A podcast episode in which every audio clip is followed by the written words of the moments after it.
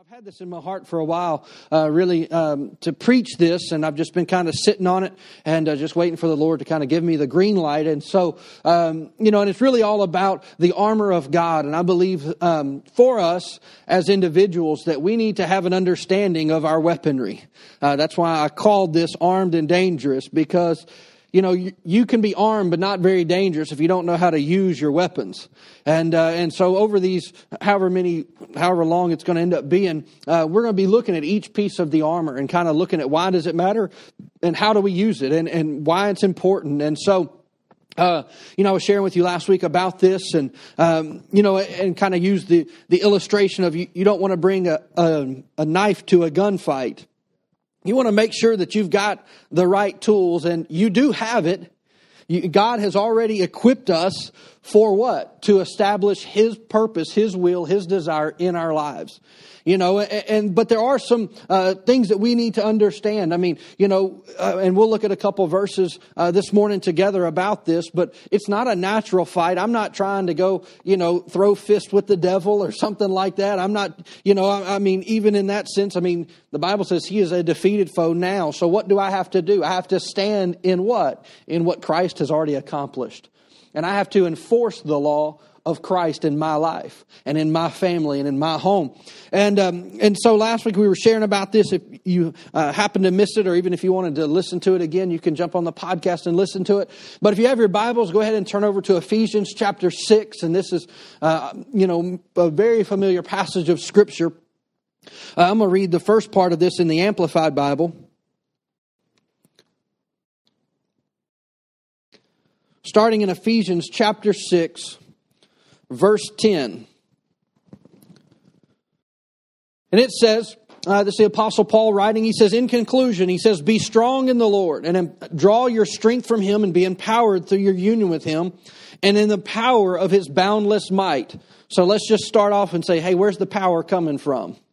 Is it something that comes from us or is it something that comes from the Lord? It's got to come from the Lord. So, first and foremost, if anything after this is going to work, you got to know where it's coming from. You got to know where the strength behind all of this is happening. And he goes on in verse 11 and says that we are to put on the full armor of God. He says his, all of his precepts are like splendid armor for a heavily armored soldier. He says, so that you will be able to stand or be able to successfully stand against all the schemes and the strategies and the deceits of the devil. That's a mouthful there. But is it important to stay on your feet when you're in a fight? I mean, if you know, if you get knocked down in a fight, that's not good. You know, I, I, like to watch MMA. I know some of you might think that's barbaric and those kinds of things. Don't judge me, but I enjoy watching men punch each other, okay? I just do. And uh, I don't want to get punched in the face. I hate getting punched in the nose. It's happened a few times. I hate it. I don't mind watching somebody else get punched in the nose, okay? I love to watch it. And one thing that you can know is that when they're fighting, if somebody gets knocked to the ground, there's a good chance the fight's almost going to be over. Most of the time, not always, because every now and then somebody can recover, but many times, why? Because the other opponent pounces. They that's their. It's like you know, it's like blood in the water to a shark. It's like here we go, let's do this, and um, you know, and here it says that we that we're to put on the, all the armor of God. So why? So that we can successfully stand up against everything the enemy wants to do against us. In verse 12, and this is important, it says, For our struggle is not against flesh and blood, contending only with physical opponents, but against the rulers, against the powers, against the world forces of this dark, uh, of this darkness, and against the spiritual forces of wickedness in the heavenly places. Now, this is important because many times in life, if we're not careful, we will perceive that things that are happening are just natural. Well, that person just doesn't like me, or we just don't get along, or I'm just gonna, you know, I'm gonna put in for a transfer because that person just don't like me. Here's what I have found. I have moved several times in multiple states. That same personality will pop up. It's a different name and a different face, but it's the same problem. And I'm like, how did you follow me? Now, there's two aspects of that. I believe God will do that until we deal with whatever it is in us. I've had that where God has, until I learned how to love that person, that personality stayed in my life. And when I learned to love them, God says, okay, now they can move on. And I'm like, praise the Lord. but now I have learned. But you know, just as God will do that, the enemy will do that too. The enemy will bring an antagonizer into your life to what? to get you off course, to get you off focus, to manipulate situations. Why? So that we miss out on what God has for us. And so it's important that we recognize sometimes, I'm not saying all the time, please hear me say that. I'm not a, and I say this because it's funny, but it kind of, there's not a demon under every rock.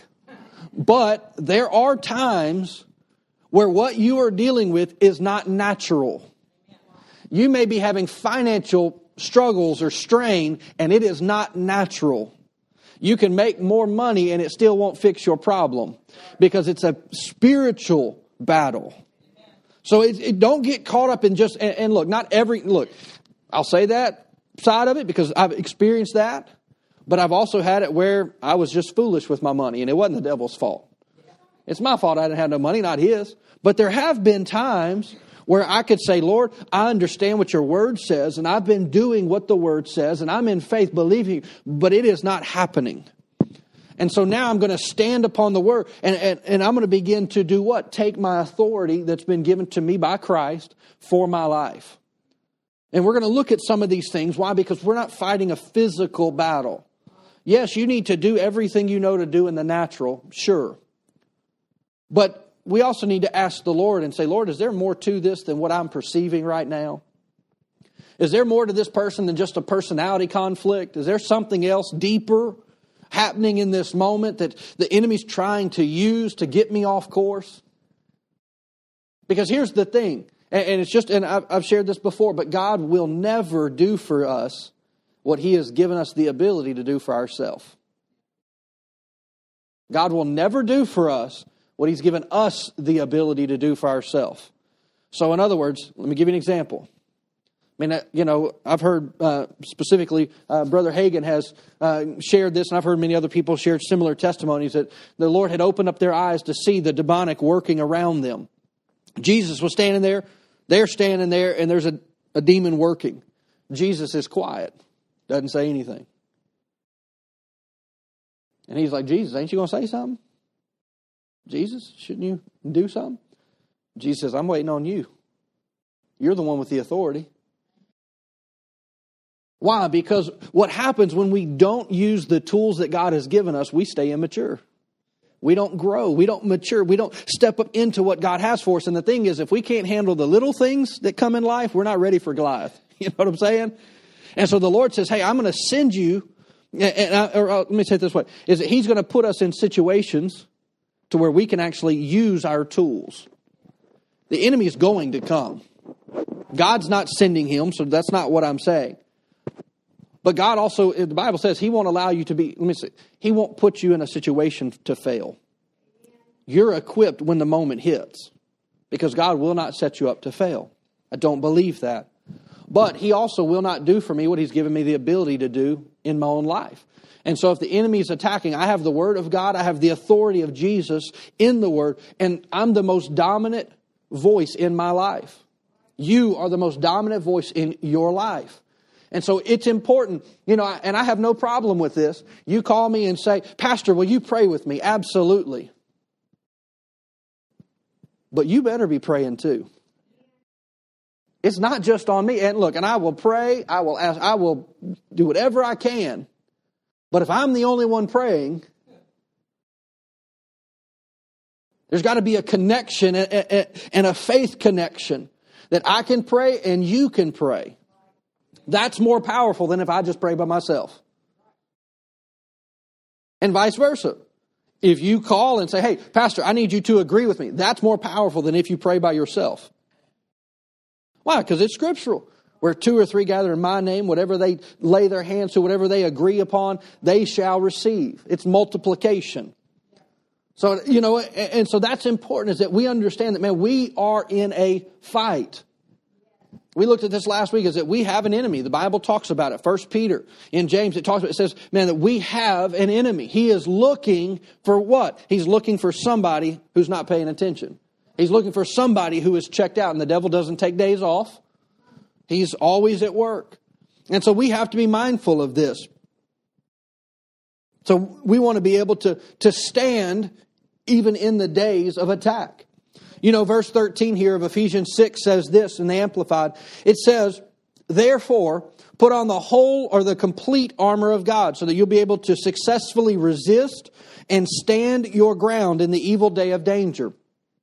And having done everything that the crisis demands, Stand firm in your place, fully prepared, immovable, and victorious. Having done all to stand, stand.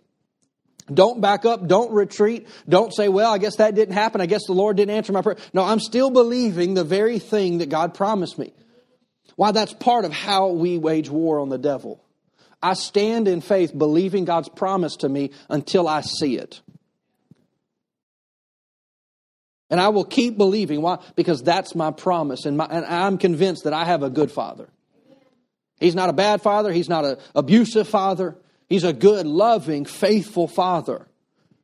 And what he said to me, he will do. And so I believe it's important for us as believers is that, you know, it, even as we looked at here just a few moments ago, is that this is not power that we bring or something that we do. Now, it does come through us how many of you realize that a water hose doesn't get you water? How many of you realize this? What does a water hose do? It takes water from one place and it gets it to another. But a water hose by itself does not have water in it.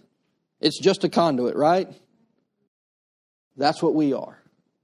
We are conduits of the power and the presence of God. We can take God's presence and power from one place and now distribute it to another. That's the way God works. But we have to understand what He's put in us and how to use what He has given us.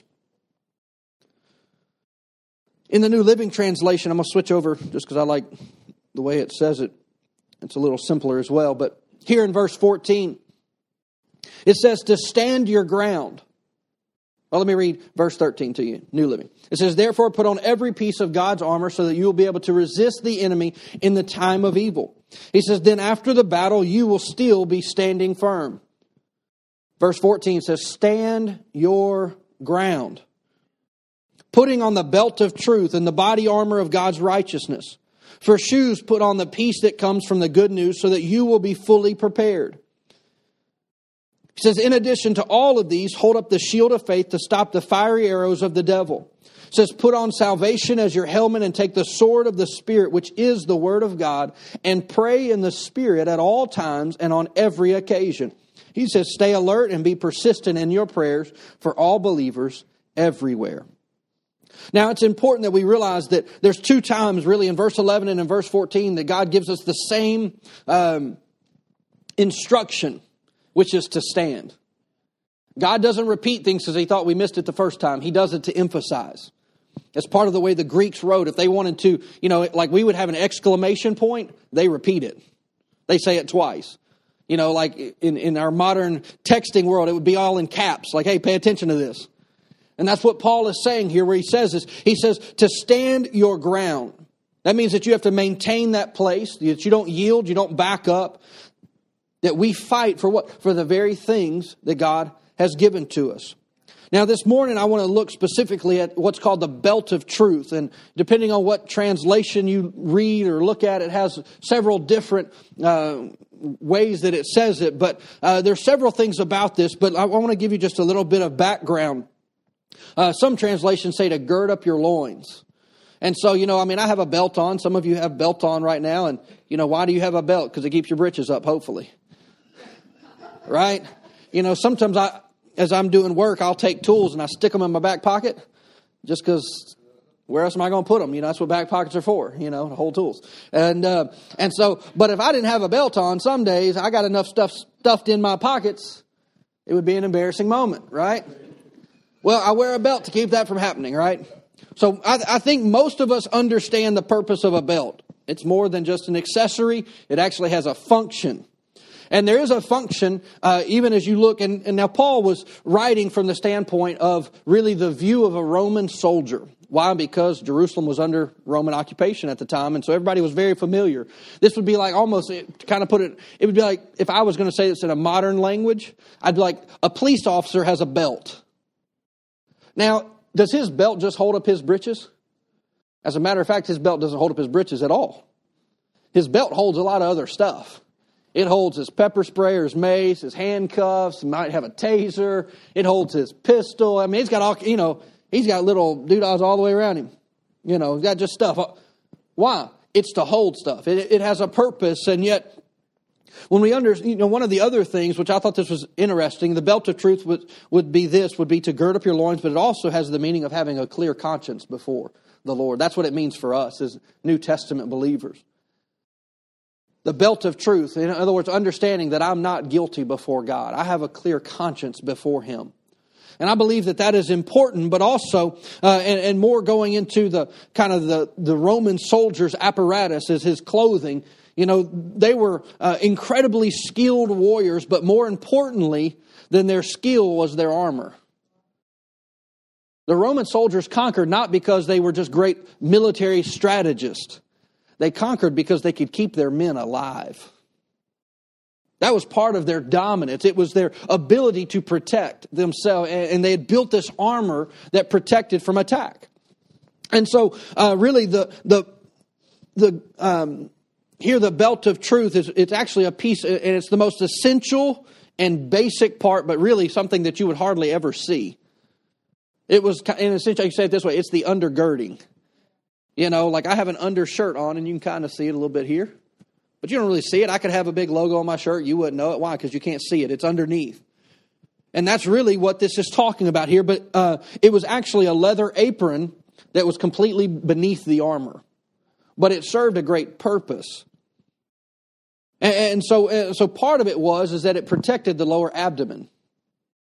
so all the vitals, your intestines, and all the things you know, I mean, uh, during this uh, culture, one of the things that uh, they really valued was the ability to reproduce. In other words, to have kids. Men wanted to protect themselves. Without being too graphic, you get the picture.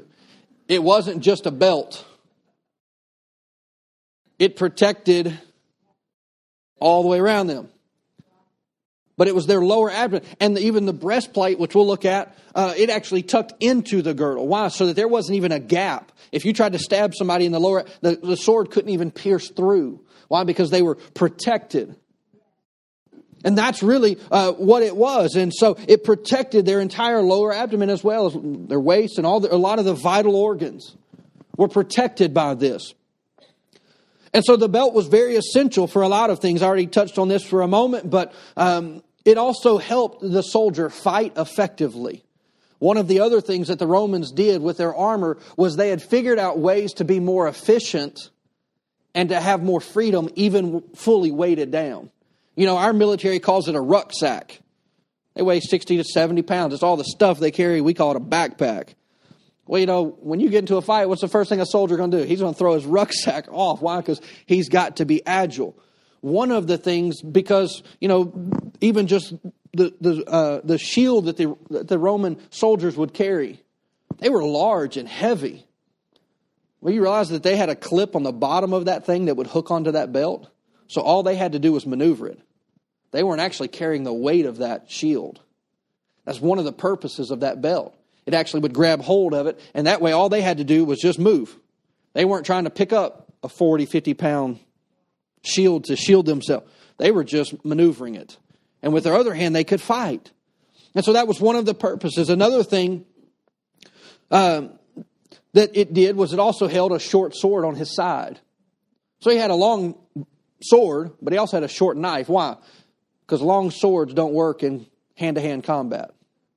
You got to have room to wield a big sword. But what if somebody gets up on you? He could grab and and it was right there. It was easily accessible. That's why our police officers, even to the day today, they don't just keep their gun at their ankle or necessarily they keep it on their hip. Why? Because it's the easiest, quickest way to get to it. And the Roman soldiers did the same thing. They had a short, what they called a scabbard, a, a short knife. It was for real tight quarters. It was almost like a last line of defense, if you will. But without the belt, he has nowhere to hold that. I mean, the Roman soldiers didn't wear jeans like we do today, they didn't have pants with pockets. They were manly men and wore skirts, right? They didn't have. They didn't have places to stick stuff like we do. I mean, I remember Derek got a dress not too long ago, and it's got pockets in the front. And it's like, what a brilliant idea. Somebody put a pocket on a dress, you know. Hundreds of years we had dresses, and ladies have been like, where do I put my stuff? And then they put little pockets in the front, and somebody got smart, right? And all the women say, Praise the Lord. I got somewhere to put my key or my makeup or whatever little thing you got to carry. Got a little pocket in front. Well, the Roman soldiers didn't have that, so they had to have a belt to carry it. One of the other things that the belt did was it, it actually supported and carried their spear. You know, every Roman soldier had a long spear, and the belt would actually support it. it had like a sling that they could slide it into. Why? So that they could actually, as a, as a man standing on the ground, could actually kill a horse rider they could take their spear and, and get him on a horse. They could also take that same spear and throw it like a javelin. But if you got a sword and a shield, where do you put a javelin? How do you grab your you got to have somewhere to put all that stuff. That was the purpose of this belt. And and so you see that there's a lot about and really it's the most essential part because if he doesn't have that, he's not going to be able to carry his shield, he's not going to have his extra little last line of defense, for his little um, knife on his hip. He can't carry, you know, his uh, spear. All of these things, and yet you hardly even see the belt, and yet it's foundational that everything else, it makes everything else work. I'll say it that way. And yet Paul gives us the instructions here and says that it's the belt of truth. The belt of truth. Now, you know, what is that ultimately? Now, I'm going to just tell you this up front because I don't because I know how some of your minds work, and you're like, well, that ain't true. The belt of truth is the Word of God. Now, I understand that at the end here it talks about that we're to take the sword of the Spirit, which is the Word of God. The Word of God is actually listed in here twice, but the way that it is used is different. One of them is defensive, one of them is offensive. And so we'll look at this throughout as we walk through this. You'll see the difference. But what we're talking about today is this belt of truth. In other words, it's the foundation of everything else that we do. See, we as believers have to understand that God's word is true. That is truth for us. You know that um, I believe is the Amplified Bible when it talks about truth. Here it says that it was uh, absolutely free of deception. You know the Bible says in John one that Jesus came and he was full of grace and truth. The Spirit of Christ is truth for us. So God's Word is true. It's important that we have God's Word hidden in our heart. Why? Because when the enemy comes, we shouldn't be scrambling to Google to say, what's that verse pastor was talking about? Now, if you have to, you got to. And there are days that I've got to. I'm like, or I read something, I'm like, I don't know where that was. I know it's the Bible, I know it's in there, but I just can't remember where. And look, and we all get there, but you hide the word in your heart. Why? So that it's there when you need it. You want to be proactive. And part of this is getting God's word into your heart. Why? Because God's word is true. And if you don't have truth, and, and when I say you don't have it, as in you don't fully possess it, you have it. it. It's been given to you. The Bible says you have the mind of Christ. But does that mean that your mind is completely renewed and you think exactly the way that God wants you to today? No, none of us do. But that's why we have to renew the mind. That's why, you know, even last week I shared quite a bit about how the enemy works in our thought life. If we have truth in our heart, it makes it very difficult for the enemy to lie to us and for us to believe him. What happens is when he lies to us and we don't have truth, all of a sudden we're like, huh, I've never thought of it like that. I've never seen it like so. So now, and it's exactly what we and we looked at this last week with with Eve in the garden. Did God say? I mean, that was the question. Did God say? And she's like, "Well, He said so." She didn't even say what was what God actually said. It was twisted a little bit, and it all started with a question.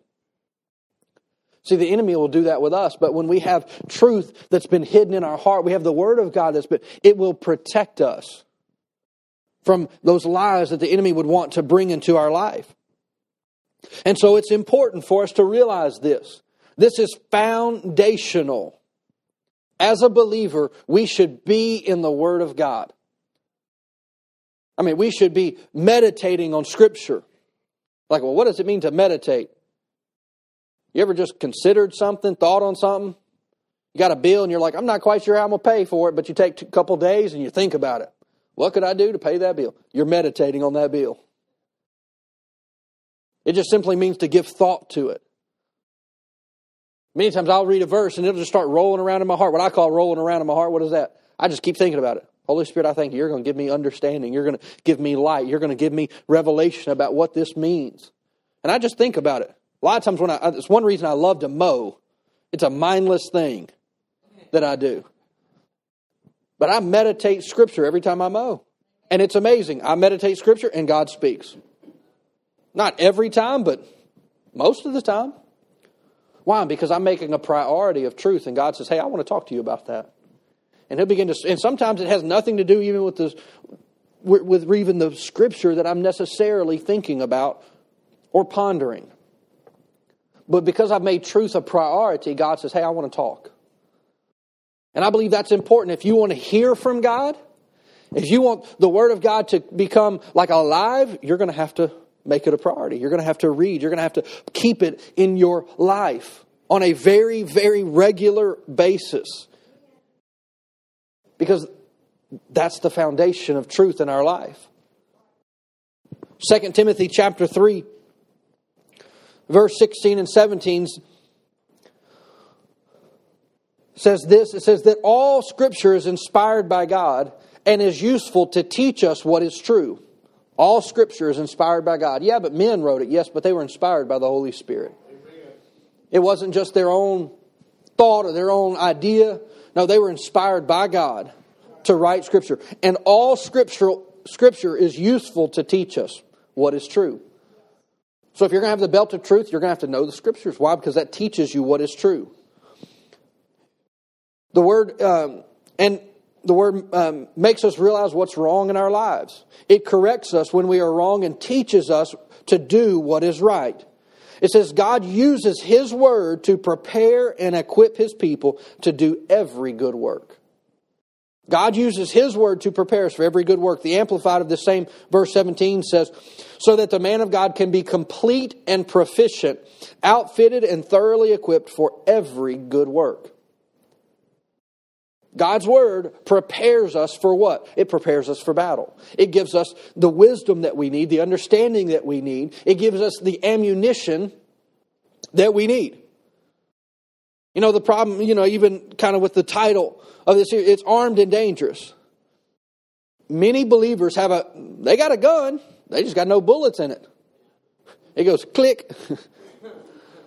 like, devil, stop it. Click. What's the problem? There's no ammo. Guns are great, but you got to have some ammo for the barrel. Doesn't do you a whole lot of good. You're going to make a little bit of racket and probably get beat up, right? Now you got to have some ammo in the barrel.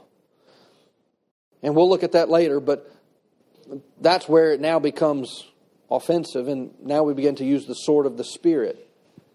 That's where we begin to take God's word and actually do something. At some point, the word's got to move from our heart into our mouth, and we got to start saying something.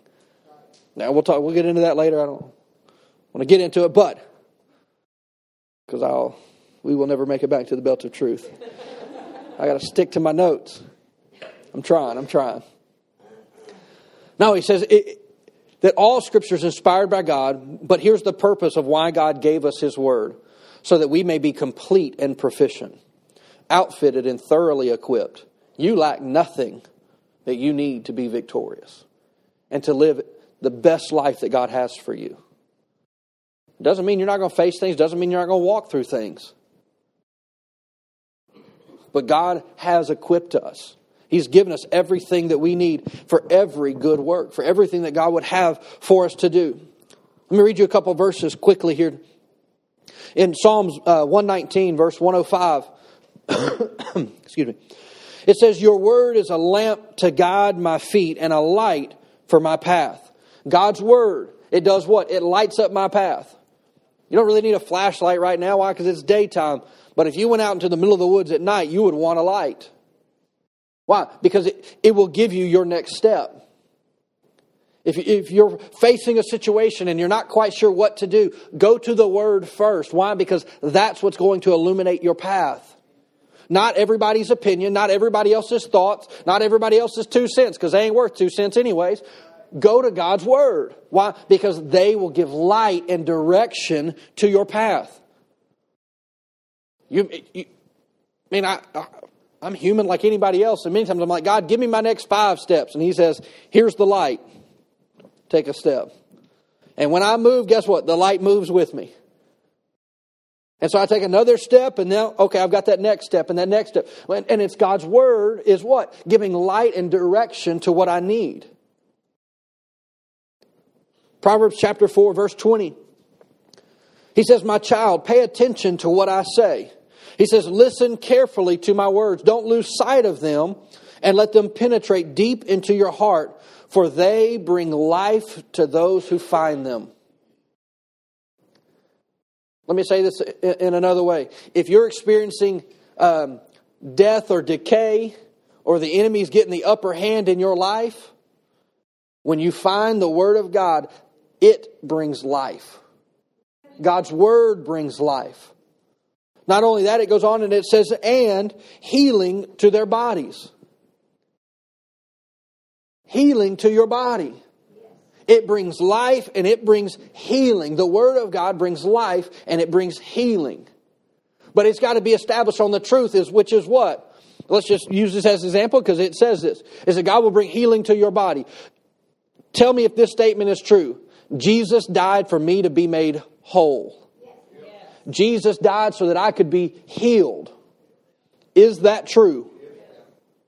Okay, so when symptoms come in your body, what do you do with the thought of, here we go again? Because the truth is what? Your symptom or God's Word? God's Word is true. The belt of truth will protect you from thoughts. Now, look, I got nothing against doctors, Praise the Lord for them. But I'm going to stand on the Word of God. Doesn't mean I'm not going to go to doctor. Doesn't mean I'm not going to take med. I'm going to do the natural things, yes. But I also understand that there's a spiritual battle at work.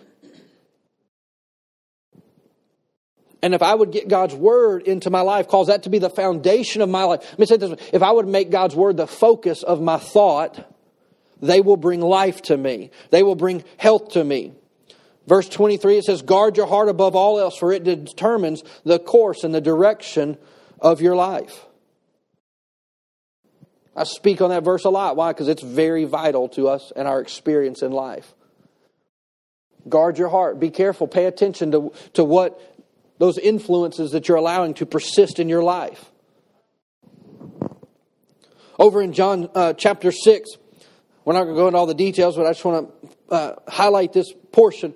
Jesus is just fed thousands of people, and then the next day they came looking for lunch, and he says, I'm not feeding you today. And so it says many people left him that day. Many people left Jesus that day. In other words, they weren't there to hear the truth of the kingdom of God. They were looking for a meal, they were hungry. And when Jesus said, I'm not going to be your errand boy, he said, Y'all can go home. And they went home. So they had no loyalty. And so in verse 67, Jesus turns to the 12 disciples and asks, and he says, Are you going to leave me also? Hey, are you guys going to go home too? And then Simon Peter uh, responds and says, Lord, to whom would we go? You have the words that give eternal life. Jesus, where's. You've given us something we've never seen or heard. Jesus, where else would we go? Why? Because he understood that Jesus wasn't just saying words. There was another reality, a deeper reality than just church going, going to the synagogue, hearing them read. The, there was something different. There was power behind who he was, and there was power behind what he said, and he, he had an understanding of this. Now, let me give you an example. Not, we're not going to read this, but I'll give you the reference. Over in Luke chapter 4, I don't know, verse 1 to verse 12, 13, 14, somewhere in there. It's the temptation of Jesus in the wilderness. The devil comes and tempts Jesus. Now, how do we know it was a temptation? Now, just a side note here the only way that it could have been tempting for any of these three things that Satan came to Jesus and said that he should try to do was that he could have done it. When he said, Turn the rock into bread, he could have. He absolutely could have said, Father, I'm hungry. I need this, this stone to be made into bread so that I can eat something. I mean, it says that Jesus was hungry. It said he had fasted for 40 days, had eaten nothing, and he hungered. And the devil came and says, Hey, if you're, and, and here's the thing, and this is part of what the enemy does to even us. He doesn't attack Jesus' circumstance, he, he really attacks his identity. If you are the Son of God,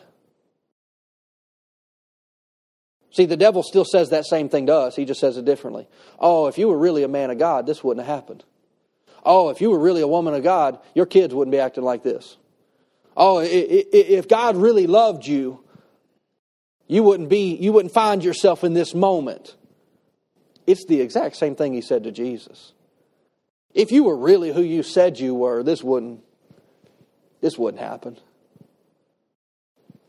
Oh, if you had more faith, God would have answered that prayer, but you just don't have enough faith.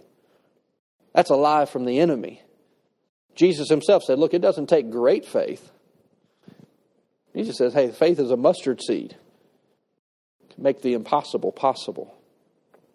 So the enemy has taken hold of that and said, Oh, well, you just need to believe God. You, you know, if you did right, you know, you kicked the dog this week, the Lord ain't going to answer your prayer. You yelled at the kids. You yelled at your wife. You yelled at your husband. You did this. You did that. Why would God work for you? What's he, it's, a, it's an assault on your identity. That's exactly what the enemy is doing to Jesus here. But Jesus had an understanding. Number one, I am the Son of God, but number two, I don't have to prove anything to you. But even the way that Jesus responds to him all three times is what? It is written. He didn't get all crazy and start, you know, I'm the Son of God, I'm this, and I'm that, and I'm. He said, Devil, it is written that man shall not live by bread alone, but by every word that proceeds out of the mouth of God. I mean, kind of go far fetched here. If God had to, I believe He could sustain my physical body and I never eat. Now you're like, well, God wouldn't do that. I hope not. I enjoy eating. I like to have food. I mean, i just be honest. I like eating and I like good food. But if I was in a circumstance where there was no food, I believe God could sustain my body if I look to Him. Now, how's He going to do that? I don't know. I mean, He brought steak from a bird for Elijah. Uh, if I ever got lost in the wilderness, I'd be praying, God, you said you're no respecter person. I need a steak. I don't care how you get it here, but I need, I need some bread. You had birds take it to him. You gonna work for me? I need you to. And yet Jesus responds, "How? It is written. It is written. It is written." And then there's, there's, this interesting verse at the end, and it says, in one particular translation, it says that Satan, after the temptation, which really, I mean, we won't get into it, but there's three different types of lust that the Bible talks about. All three of them are represented right there. In other words, there's three great temptations for all of us. All sin is in those three categories the lust of the eye, the lust of the flesh, or the pride of life. All three of them are listed right there. So Jesus said, and then at the end it says, and Satan left him for a more opportune time. And that tells me Satan, when we stand, he will get to the point where we have exhausted him. And he says, This just ain't worth it. I'm going to have to come back another day. I'm going to have to come back some other time because I'm not winning this battle.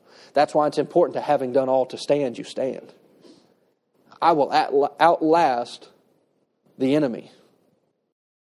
I will be more resilient than him. I will be more fixed on my uh, on what uh, my faith is and what truth is in my life than than he is and what he believes is right. I will outlast him. I'm not going to back off.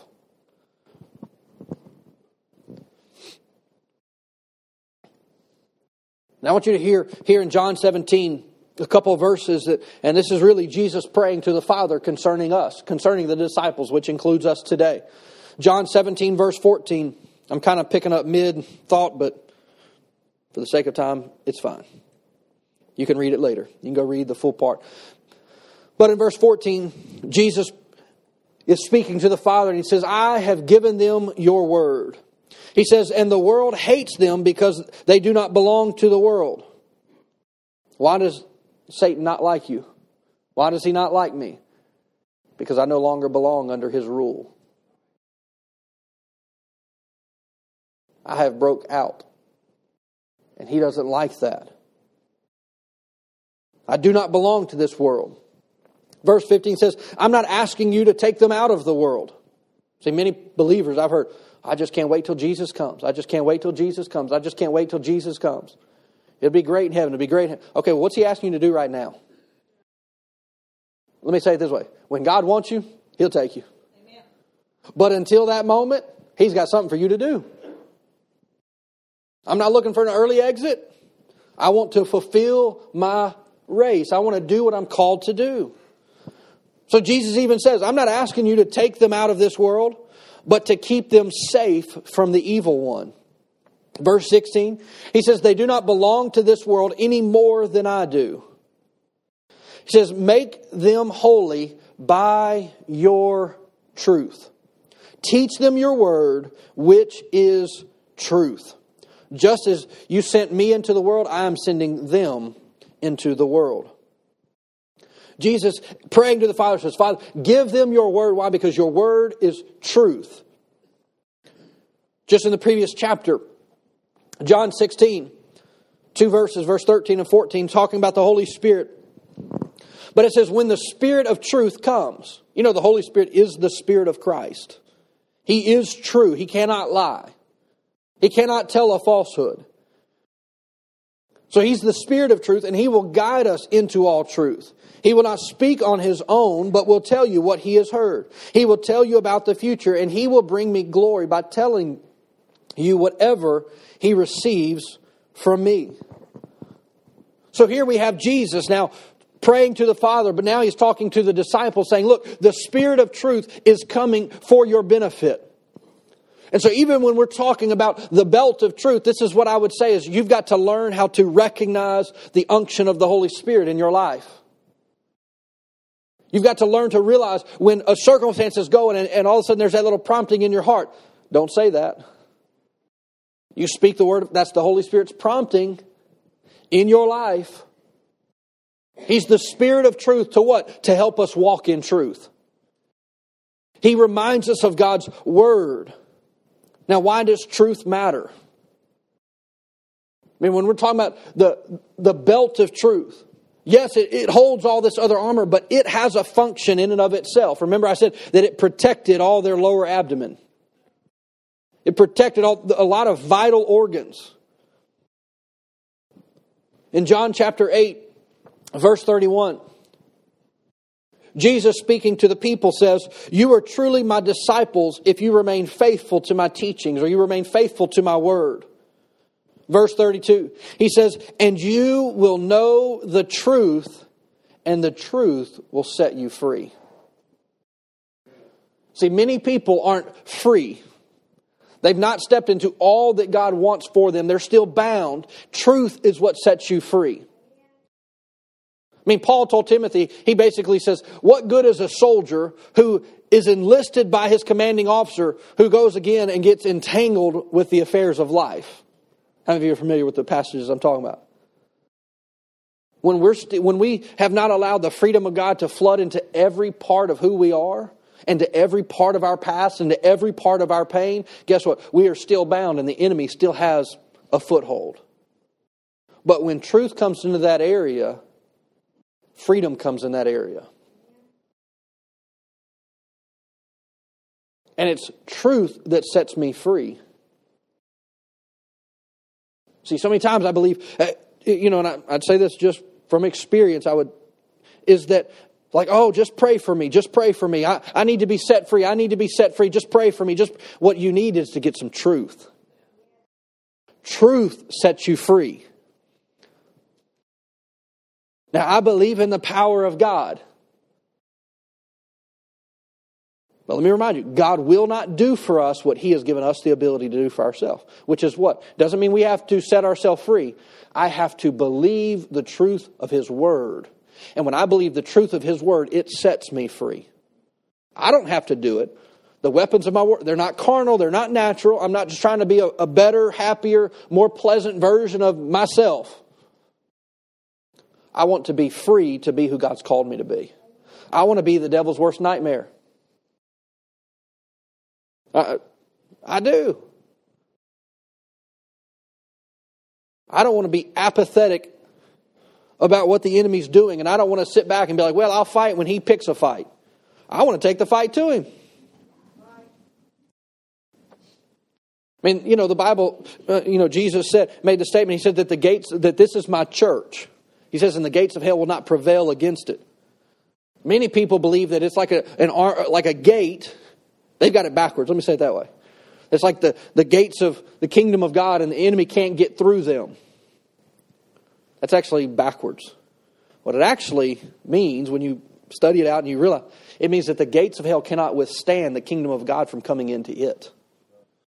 In other words, when I'm standing in my place with the authority of God, with the tools that He's given me, there's no, let me say that there is no um, stronghold that the enemy can keep.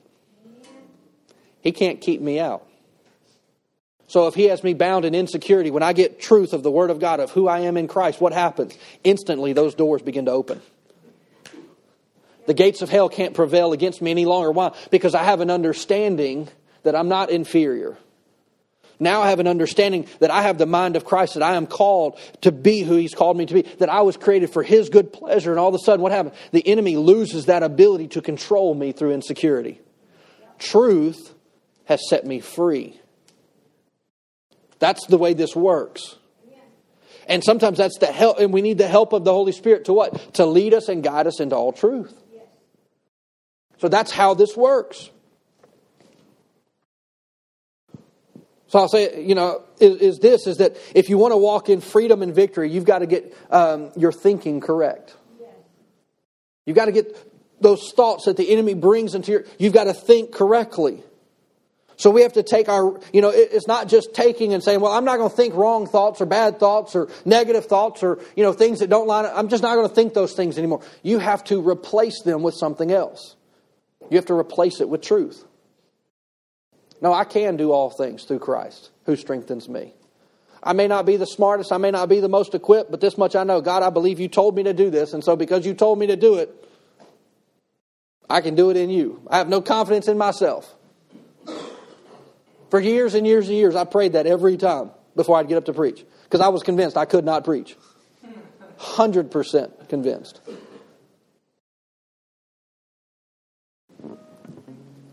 I knew it's what I was called to do, but I was convinced I could not do it. And without the help of the Holy Spirit, I still don't want to do it. The help of the Holy Spirit makes everything different.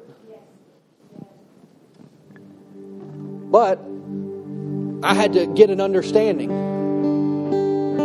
that God wants to use me, God wants to work through me. I mean, I used to pray this. This is my prayer God, I have nothing to say, but I believe you have something to say through me.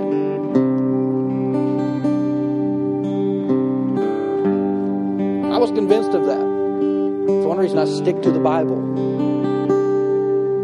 Because I know the, the Bible is truth. My opinion is not necessarily. That's why I always try to give Scripture, not just, well, you know, we might get to a verse or two today. I want to show you multiple times through Scripture why that's truth. Truth sets people free.